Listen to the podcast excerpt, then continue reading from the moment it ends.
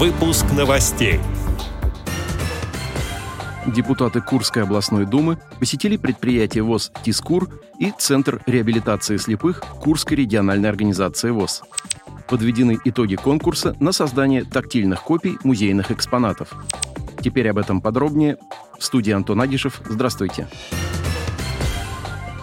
Недавно по инициативе председателя Курской региональной организации ВОЗ Руслана Тихонова и генерального директора Курского предприятия ВОЗ «Тискур» Ростислава Тихонова, депутаты Курской областной думы Николай Панибратов и Владимир Федоров посетили с рабочим визитом предприятие «Тискур» и Центр реабилитации слепых Курской «Эровоз». В ходе осмотра депутатами Центра реабилитации слепых сотрудники организации подробно рассказали о комплексной реабилитации инвалидов по зрению. Здесь люди, потерявшие зрение, получают навыки пользования тифлотехническими средствами реабилитации, навыки самообслуживания, изучают рельефно-точечный шрифт Брайля, ориентировку в пространстве, занимаются в различных кружках и секциях. При посещении депутатами предприятия ВОЗ «Тискур» обсуждались конкретные меры, которые могут помочь как развитию этого производства, так и созданию новых рабочих мест. Данный вопрос становится вдвойне актуальным в связи с необходимостью трудоустройства инвалидов по зрению, ветеранов специальной военной операции.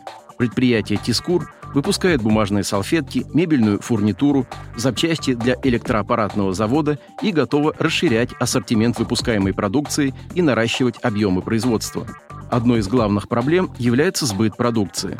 Руслан Тихонов рассказал о необходимости системной ежегодной поддержки единственного в регионе специализированного предприятия ВОЗ, которым является Курское предприятие «Тискур» в виде субсидий из средств регионального бюджета.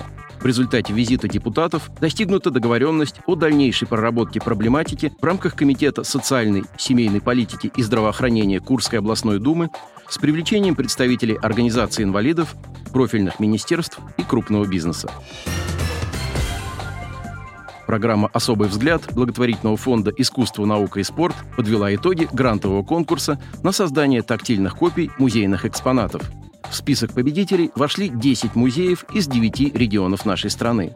Тактильные макеты для выбранных экспонатов музеи получат в течение этого года. Также им окажут консультационную и информационную поддержку. Кураторы музеев примут участие в обучающей программе фонда, разработанной вместе с ведущими специалистами в области инклюзии и доступной среды. Во всех музеях-победителях состоится торжественное открытие тактильных моделей. Первыми посетителями станут люди с нарушением зрения. Кроме того, в течение года для незрячих и слабовидящих людей будут подготовлены не только экскурсии с тифлокомментированием, но и различные акции, инклюзивные мероприятия и мастер-классы. Победителями конкурса стали следующие музеи. Магаданский областной краеведческий музей, Русский музей фотографии, Нижнетагильский музей изобразительных искусств, музей-усадьба Петра Ильича Чайковского, Ивановский государственный историко-краеведческий музей, Национальный музей Республики Коми, Приморская государственная картинная галерея, Государственный музей изобразительных искусств Республики Татарстан, Литературно-художественный музей «Усадьба Приютина» и Нижегородский государственный художественный музей. Отметим, что грантовый конкурс на создание тактильных копий музейных экспонатов проводится с 2020 года. За весь период программа «Особый взгляд» поддержала уже более 75 музеев по всей стране. Отдел новостей «Радио ВОЗ» приглашает к сотрудничеству региональной организации. Наш адрес новости – собака радиовоз.ру.